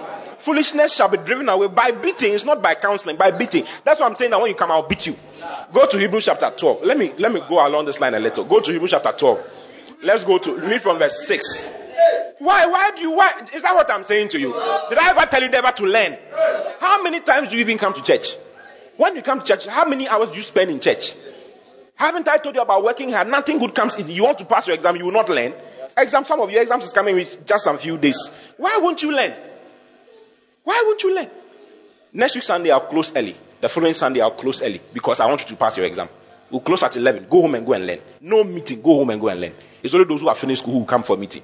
If you are in school, go home and go and learn. Next two weeks we are doing costume service. Hallelujah. 3rd December. I just want to take those of you are writing. I want you to have relaxed mind before Monday morning. So we'll do costume service. We'll fool around in church. Happily. Oh, it's like you don't like what I'm saying. Costume. We'll paint our faces, change our color, the color of our hair, and be in the church and just be happy. And we'll let your lecturer talk to you how to relax in exam. You understand? And we have a lecturer, we have lecturers around. They will talk to you. Relax. So that you can go and write. Your, now, if you go and you write the thing, you don't come and you don't pass, you see. I will beat you. Week, uh, uh, midweek service will close early. Eight o'clock we have closed. Go home and go and learn. Every time we close early. Go for the next for the next few weeks. As you are writing exams, I'm closing early. Well, a lot of you are students, so I'll not I'll not stress you out. I'll close early. Go. I'm a good pastor. You think? So if you come and you come and tell me that you can, someone comes and tell me that you you say that pastor says we shouldn't learn. Hey, which pastor is that? From whence did the spirit leave me to come and tell you that? Hey, I'll beat you. He says, For whom the Lord loveth, he beats. Eh, listen, listen. This one, he says, For whom the Lord loveth, he beats. The one whom the Lord, the Lord loves. Let's read message. Maybe message you say. It's a child he loves that he disciplines. The child he embraces, he also corrects. This one is not still. Like, go back to King James. Or BBE. BBE is good. Okay, BBE. For the Lord sends punishment on his loved ones. Everyone whom he takes as a son has, has, has experience of his love. His rod has experience of his rod. So you must have experiences of the rod. Go to the next verse. Verse 7. So I'll beat you. If, to be honest, I'll beat you. Like, it is for your training that you undergo these things. God is acting to you as a father does to his sons. For what son does not have punishment from his father? What son? What kind of son is that? Hey, go to the next verse. If I'm your father, I'll lash you. Go to the next verse. But if you have not that punishment of which we all have our, we all have our part, then you are not true sons, but children of shame. Go to the, go to the, verse 9. And again, if the fathers of our flesh, he says, if the fathers of our flesh, those who gave birth to us physically speaking, he says, if the fathers of our flesh gave us punishment and had our respect, how much more will he be under the authority of the Father of spirits and have life? Says, the father of flesh beat us. Fathers are to beat. So don't be surprised if your father beat you when you're, you're good. It's part of it. My son right now, I'm the nicest person to him right now. I've taken, I'm intentionally taking that role of being the comforter. My wife is the one who's doing, hey, don't, hey. But right now, me, I, oh, oh, do everything just for free. Just for free. Because very soon I'll be changing. Hallelujah. I'll be changing. I'll be the lashing type. Is it a good thing? Probably when the white people hear they will not be happy. But it's the truth. They, if they don't lash you, you don't grow up well. So don't go and come and tell me that pastor, pastor said that we shouldn't learn. We shouldn't go for lectures. School is not important. Who told you school is not important? Who told you school is not important? How will you be able to preach if you are not working in a good place? How will you bring the gospel? I just shared with you on Wednesday that your, your, your work is a place for you to share the gospel. So why is it that you don't want to be employed? You don't want to do any of those things? Why? I will slap you. Yeah. When did the Spirit leave me to tell you that? When? Hallelujah. Yeah. Says I've come to differentiate between and divide houses, three against two, four. People around you would want to prevent you from obeying what God wants you to do. And you have to be smart. Let's look at the example of Saul, then we'll close. Okay? Can I show you about Saul? Go to 1 Samuel chapter 15. Let's read from verse 1. 1 Samuel 15. Become an obedient child of God, okay? Yes, Pastor. Yeah. Tell me about I am an obedient child of God. I am in a place of obedience. Therefore, I obey what God tells me to do. Yeah. And you know, you know, you know. You see, we are the sheep of his pasture. Okay? Jesus said that my sheep hears my voice. He is a shepherd. And he says, My sheep are raised, they are trained to hear my voice. Everybody sitting here hears God's voice. The only thing we are doing is to train you to hear God's voice better. That's what we are doing. How are we doing? We are using the word of God to help you. I know what God I know what God has said for the next years. I know what God has I know I know the plan of God. I know the purpose of God. I'm not oblivious of the purpose of God. I know what God is saying. Do you get it? In our time. I, I'm not oblivious. I know. That is why I'm a success. I know because I know what I know the will of God, and I'm, I'm just obeying what He says I should should be done. There are details of it, but the general will of God and the general word of God is out there. You don't you don't need anybody to tell you. It's in the, it's in the Bible, sharp.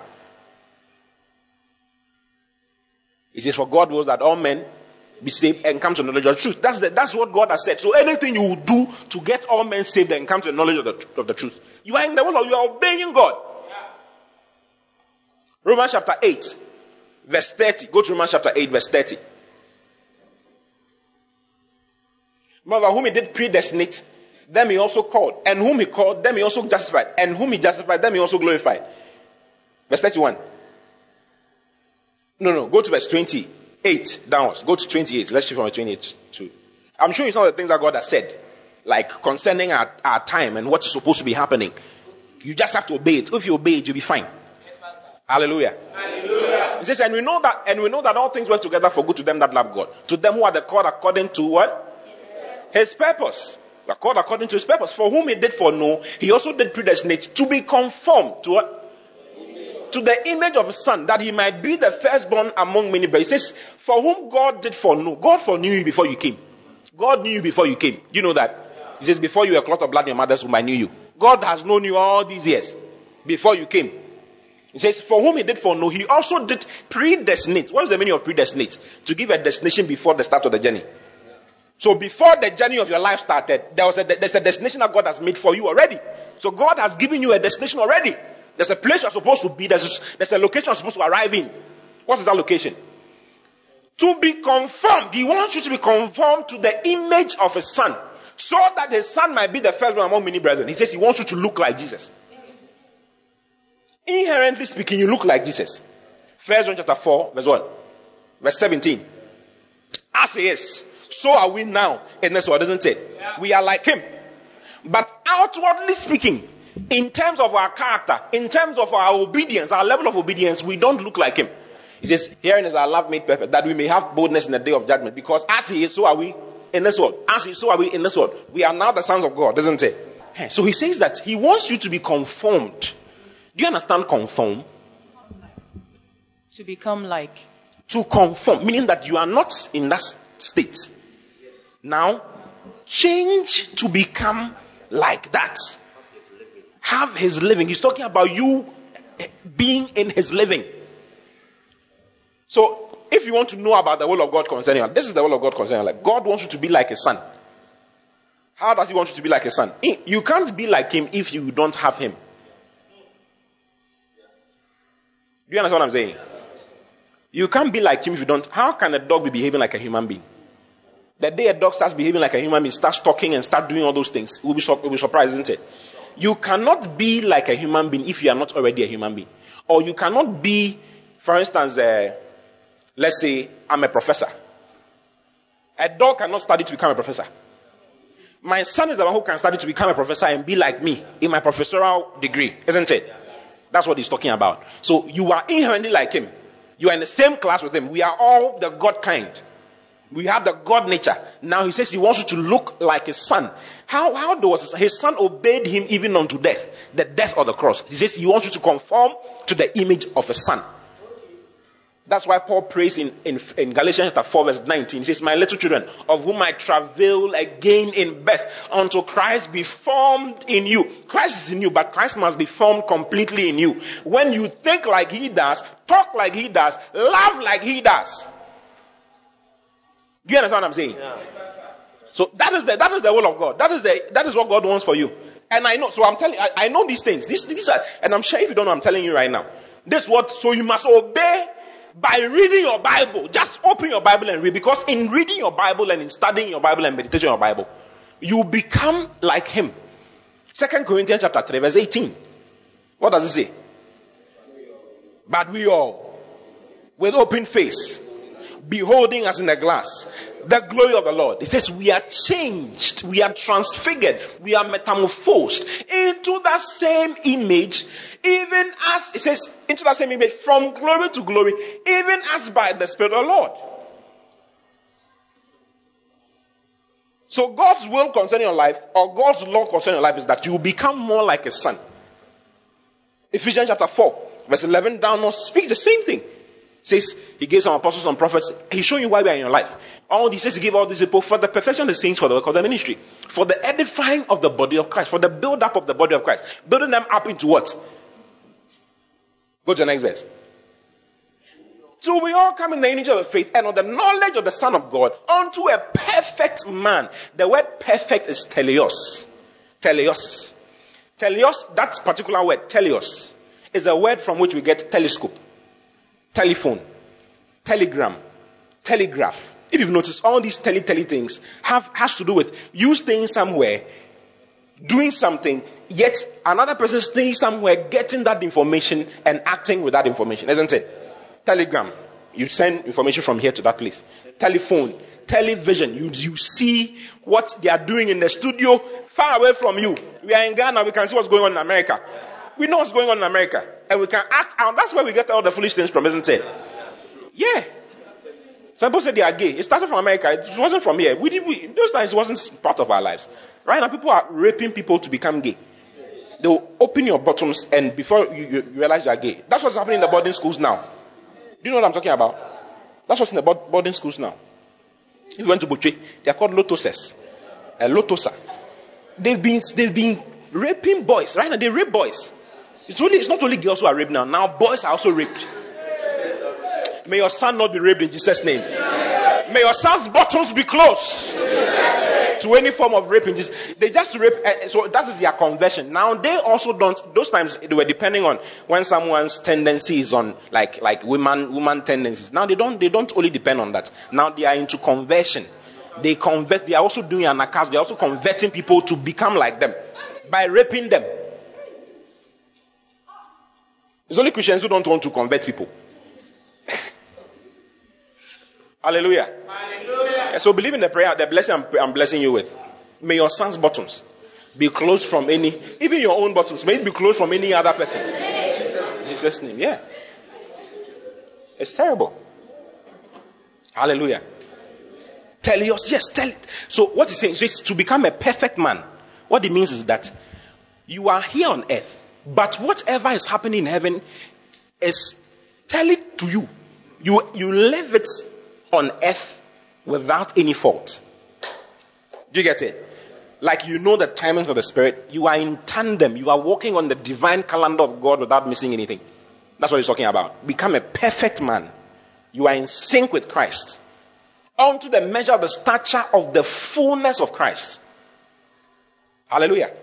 That's the word of God. This is what we are supposed to obey. Okay? Conform to the image of the Son. Do you like my message? Yeah. So don't be, don't be. So me, I know, I know what, I know what I'm supposed to do. I'm just keyed into what God is doing. That's why I'm prospering. I just obey what He wants. Isaiah chapter 2, verse 1 to verse 4 talks about the mountain of the Lord being exalted above all the hills, all the mountains. It says to be, to be on top of all the mountains. Meaning that the church is the number one thing that will become established. A mountain is an establishment. If you want to go and you are meeting a mountain, you can't move the mountain. You have to go around the mountain. Mountain, are established, you are there. He says real establishment will not be in some companies, it will be in the church. It shall come to pass, Isaiah 2 verse 2. It shall come to pass in the last days that the mountain of the Lord's house shall be established in the top of the mountains. There will be other mountains, but this one will be established in the top of the mountains. The church, the house of the Lord will be more established, more powerful, more, more secure, if you like. All those who spend their lives on building the house of God will be more secure. As I know the will of God. This is not the only time. Another prophet in Malachi, Malachi also prophesied the same to Malachi 4.1. He also prophesied the same to you think they, they knew each other. But they were in different timelines. And when Jesus came, he said, I will build my church. And the gates of hell shall not prevail. So I know what God is doing. I know God is interested in his house. He's interested in his church. So whatever I'll do to make the house of God better, I'll do it. That's my obedience. And as I obey, he takes care of me. Says, I will enjoy the good of the land. So we are in we are in uh, First Samuel chapter what? Chapter 15. Let's read about Saul and then we'll close. Okay? Saul is my closing point. It's my conclusion. So let me conclude. Say, so someone also said unto Saul, The Lord sent me to anoint thee to be king over his people, over Israel. Now therefore, hearken unto the voice of the words of the Lord. Now sometimes God speaks to you through your pastor, through the man of God who has made you something. Hallelujah. Hallelujah. Go to the next verse, verse 2. That said the Lord of hosts, I remember that which Amalek did to Israel.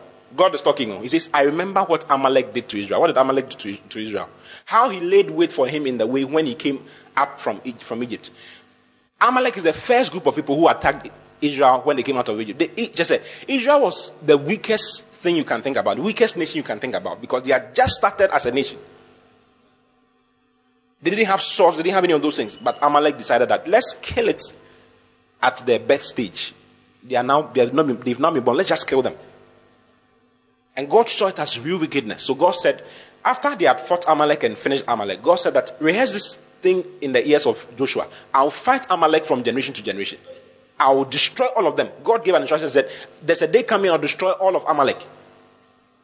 What I'm saying is in Exodus somewhere. He said, I'll destroy all of Amalek. And that day had come. And God was going to use Saul to do what he wanted to do years ago, about thousand years before Saul came. God was finally going to get his revenge on Amalek. He said, Rise up and go and go and face Amalek. Go on. Now go and smite Amalek and utterly destroy. You see, Saul was not reading his Bible, so he didn't know how this particular instruction meant to God. He didn't know what it meant to God. There were scrolls with these things inside. Oh, let me look for that scripture. Go to Exodus. Exodus chapter 17. Last verse of Exodus chapter 17. Exodus chapter 17. The distance between Joshua and Saul is long.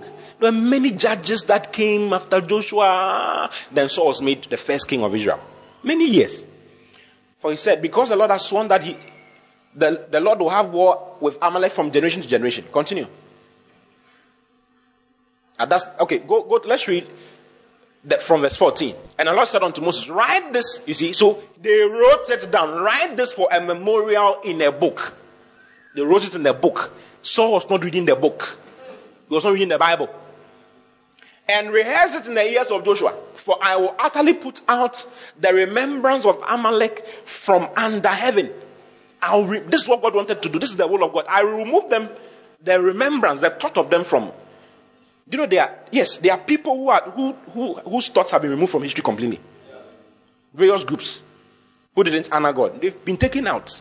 Israel is the oldest group of people in the world. Hallelujah. Hmm.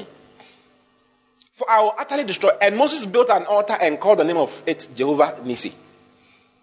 For the Lord said, because the Lord has sworn that the Lord will have war with Amalek from generation to generation. So this is what, so on, now God is coming to do what he wants to do.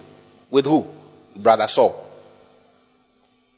And he sends his servant to go and tell him, go and go and fulfill what God has said. Go and smite Amalek. Go, go, go to verse 3. I want to show you what God said. Smite Amalek and utterly destroy all that they have. Spare them not, but slay both man and woman, infant and suckling. Freshly born baby, kill everybody. Ox and sheep, camel and ass. Kill everything, kill everybody. So God is going to do what, because Amalek was wicked. You see, if you don't know what Amalek did, you think that God is being wicked here. Like, hey, what kind of God will kill children and everybody? That was the intention Amalek had for Israel, God's chosen. They wanted to abort God's plans. And God said, okay, you people, you see what I'll do to you. So finally, God is going to get his revenge. But because Saul was not the type who was reading the Bible, he didn't know how this particular instruction mattered to God. He never read Exodus chapter, chapter 17. He didn't read Exodus chapter 17, verse what? Verse 14, 15, and 16. He never read it. Every time when he gets there, he would jump to the, the nice part.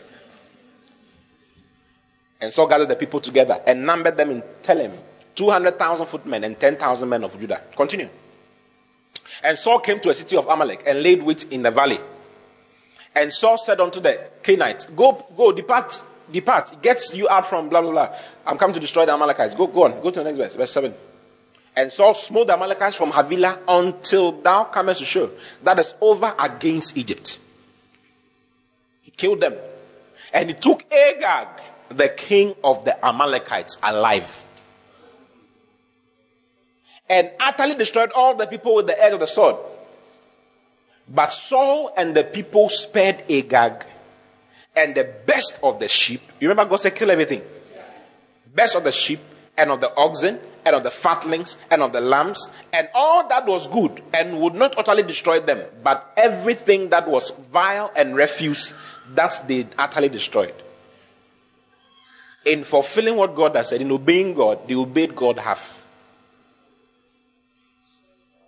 and did what they wanted to do. Hey, look how God said. Then came the word of the Lord unto Samuel saying, It repented me, Ashime. It has bent my heart. So things can bend God's heart. Your disobedience can bend God's heart. Like, ah, this boy, I just, I told him he shouldn't do this. Look at what he's doing. Sometimes you are home, eh? You know it's church time. You're supposed to be in church. Then there's, there's a voice telling you, don't go. And you respond to that voice. You are burning God's heart. Sorry? I'll come at 9.30. Instead of coming at 8.30, I'll come at 9.30. God has booked a schedule with you, an appointment with you at 8.30. You are Ghanaian. You are into lateness. So your lateness has dragged to God. Hey. You don't know what you are losing. It repented me that I have set up Saul to be king, for he is turned back from following me, and has not performed my commandment. And it grieved Samuel, and he cried unto the Lord all night. But God had changed his mind about Saul. You are not going to, I'm not going to use you again. So can, can, can that be a point where God will say that this guy has disobeyed me consistently? He's in the, he's in the place of obedience, but it's like he's, always disobeying me. The thing is, remember what I said? Your obedience is connected to people. You understand? So maybe in the plans of God, you were supposed to be in the house of God to receive information concerning soul winning. So that when you go out, you'll be able to win his soul. Because he's going to be the pastor of a certain big church somewhere. But you didn't come for the meeting. So you didn't hear about the soul winning. So you never met him. Because you didn't meet him, this guy will marry this woman. who is wrong for him. That's Jezebel for him. It's not true. It's just a figure of speech. I cancel it in Jesus' name. It cannot be Jezebel. I'm a prophet, so I have to be careful what I say. And they will give birth to a son who will become like Hitler and kill 60 million people, including the one who disobeys children and grandchildren and he himself. But he didn't know. He just small disobedience. Oh, I'm not going. Hey, God knows what He knows the ripple effect of your obedience and your disobedience. He knows it. You don't know it, but God knows it. Hallelujah.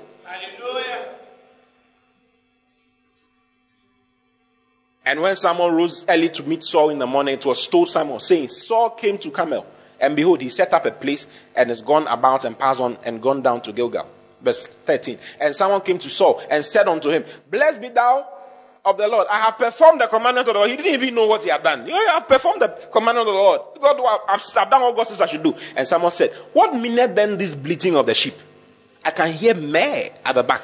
I hear meh in my ears. And the lowing of the oxen which I hear. Oh, oh, Saul. Oh, oh, oh, Samuel. They brought, they brought it. The people brought them from the Amalekites. For the people spared the beasts of the sheep and of the oxen. He didn't include himself. And to sacrifice unto the Lord thy God. And the rest have utterly, have they utterly destroyed. The, the, the, the Lord thy God, the, what is it? And someone said unto Saul, and, and I will tell thee what the Lord has said. And Saul said, They have brought them from the Amalekites, for the people spared the beasts of the, the best of the sheep and of the oxen to sacrifice unto the Lord, your God, not my God, your God. And the rest we have utterly destroyed. Then someone said, Let me tell you what the Lord is saying. Go to the next verse. And someone said, When thou was little in your eye, your own eye, your own sight, was thou not made the head of the tribe of Israel? And the Lord anointed thee king over Israel. I God made you what you have what you have become. How dare you not obey what God is? When you were you didn't know the day Saul was going to be chosen as, as king. He was hiding. You know he was hiding? He was hiding behind some, some baskets. When they, they called his name three times, he didn't come. Then someone went to push him that go, go, go, go, go. And he came. He was he was he was nothing. God made him something. Now, there are levels of obedience. There are levels of obedience. Obedience is a huge journey. It's not a one journey. It's a huge journey. It's not a one day thing. It's a long journey that starts little by little. There are small, small things God will tell you. Do this. If you do it, He pushes you to the next level. Do this. Obedience is what leads you into greatness. Okay? I anointed you about Israel. Go to the next verse, verse 18. And the Lord sent thee on a journey and said, Go and utterly destroy the sinners, the Amalekites, and fight against them until they be consumed. Wherefore then dost thou not obey the voice of the Lord, but dost fly upon the spoil, and this evil in the sight of the Lord. Continue. And Saul said unto Samuel, Yea, I have obeyed the voice of the Lord, and have gone the way which the Lord sent me, and have brought Agag the king of Amalek, and have utterly destroyed the Amalekites. Why, why are you saying that I've, obeyed? Continue. But the people took of the spoil, sheep and oxen, the chief of the things which should blah blah blah, to sacrifice unto the Lord thy God in Gilgal. And someone said, Has the Lord as great delight? Has the Lord great delight? Hmm? In burnt offerings and sacrifices, as in obeying the voice of the Lord. Behold, to obey is better than sacrifice, and to hearken than the fat of rams. To obey is better than what? Sacrifice. And to hearken. You see, sometimes some people want to use seeds and offerings to cure everything between them and God.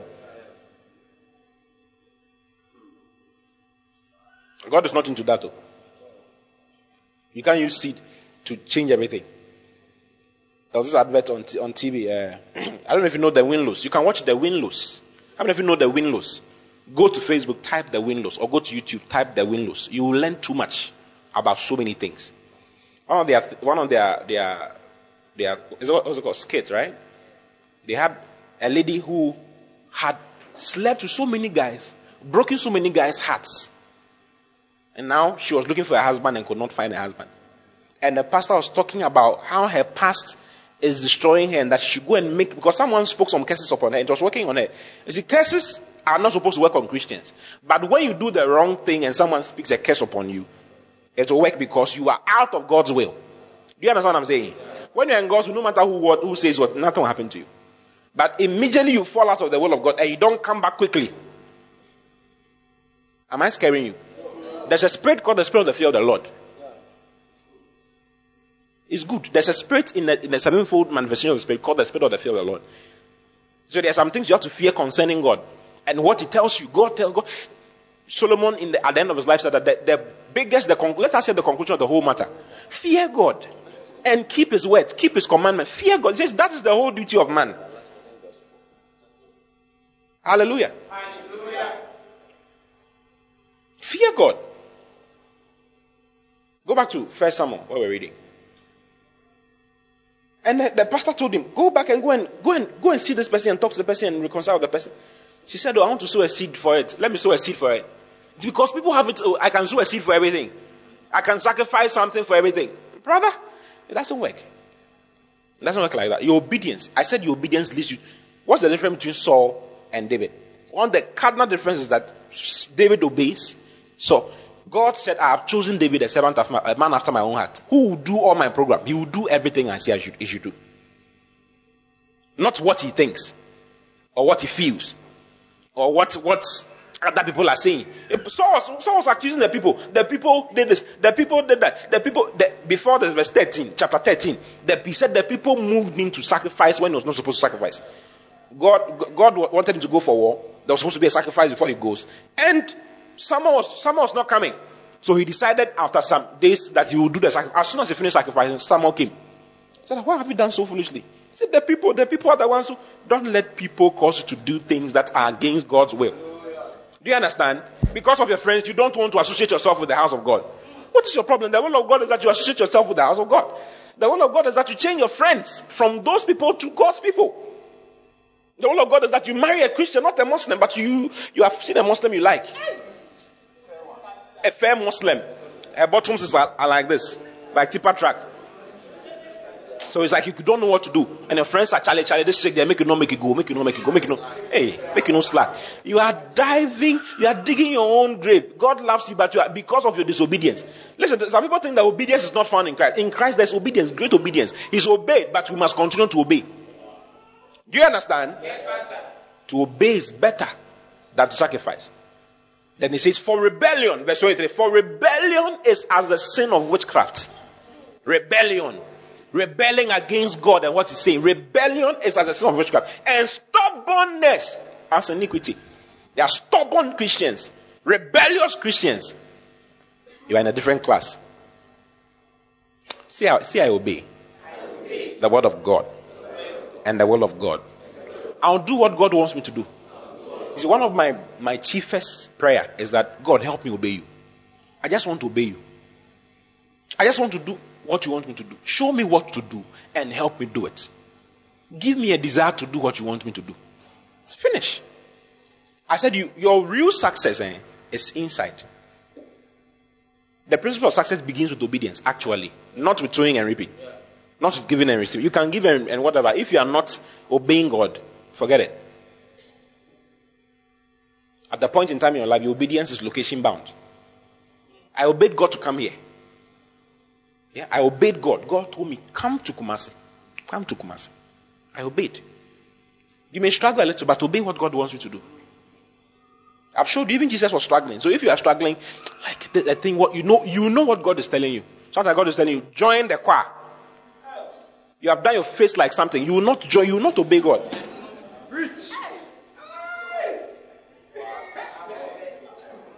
You like my message? Join the choir, but it's in your heart. God is talking to you. Every time when you come and they are singing, you know that this is what I'm supposed to be doing. I'm supposed to be, but then you keep postponing it. Well, it's not, it's not God. It's not God that's talking to me. No. It's someone else. Something else. They worry me too much. I can't come for rehearsals. I can't do this. I can't do that. You are disobeying God. I'm dialing numbers. Eh? Joy, do something. Do go do this. Go here. God is always God is a God is talkative. You know, how many of you know God is a talkative? Serious talkative. He's always talking. Always. Always talking. Do this, do that, do this. When I was coming, God told me, I, I was speeding to a point. As I was speeding, God told me, take your time. So I took my time. When I took my time, uh, someone with a bicycle just entered the road. Main highway, we just entered like this. If I had not obeyed, what would have happened? By now, I'd be here, I'll be, I'll be in the hospital. No, he will be in the hospital, but I have to be there with him. And I will not be able to come to come and share the word of God with you like I'm doing now. Amazingly, every God has a plan for every every meeting, every service. He knows who is going to come. He knows what.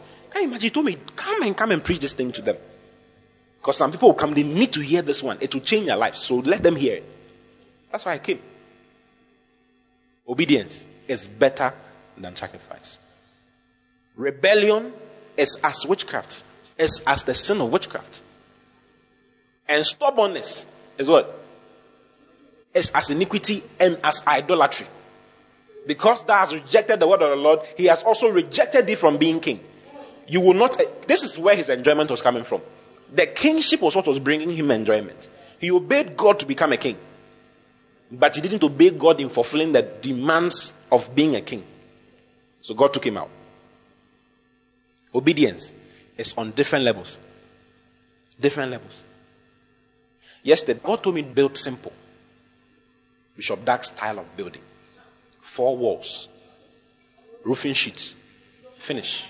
No pillar in the middle. Finish. Do that. And you see, he heard God tell him that. What, what God is telling me God told him that some years ago. Because he fulfilled, he's obeying God. They've built big Qodesh, the Qodesh type of building. They've built about seven in the last five years. Hey, you should see the buildings. I mean, I like, I like church. My stay in Accra, we went to, we just entered the church. When we got to Accra now, God told me, go to this church. So as soon as I got to Accra, as we were driving, we were driving, God told me, go to this, I just turned the car. and then we went to the, we went, we entered the church. As we go, God told me, do this, do this. You see the way they've done it, do the same thing. Come, let's go back. And I, I'm obeying God. So I'll be a success. My kinship will not be taken away from me. Obey God. Your real success is in your obedience. You say you're, you're a seed of Abraham. If you're a seed of Abraham, which you are, the art of following Abraham is the art of obeying God, knowing what God has said and doing it. You will be a success. Okay? How many of you want to obey God? Rise up on your feet and talk to God. Tell God, I want to help me obey you. God bless you for listening. Keep listening to the word as Christ is made the center of your world. For prayer and counseling, call 024-563-8314 or send an email to info at christworldinc.com. God bless you.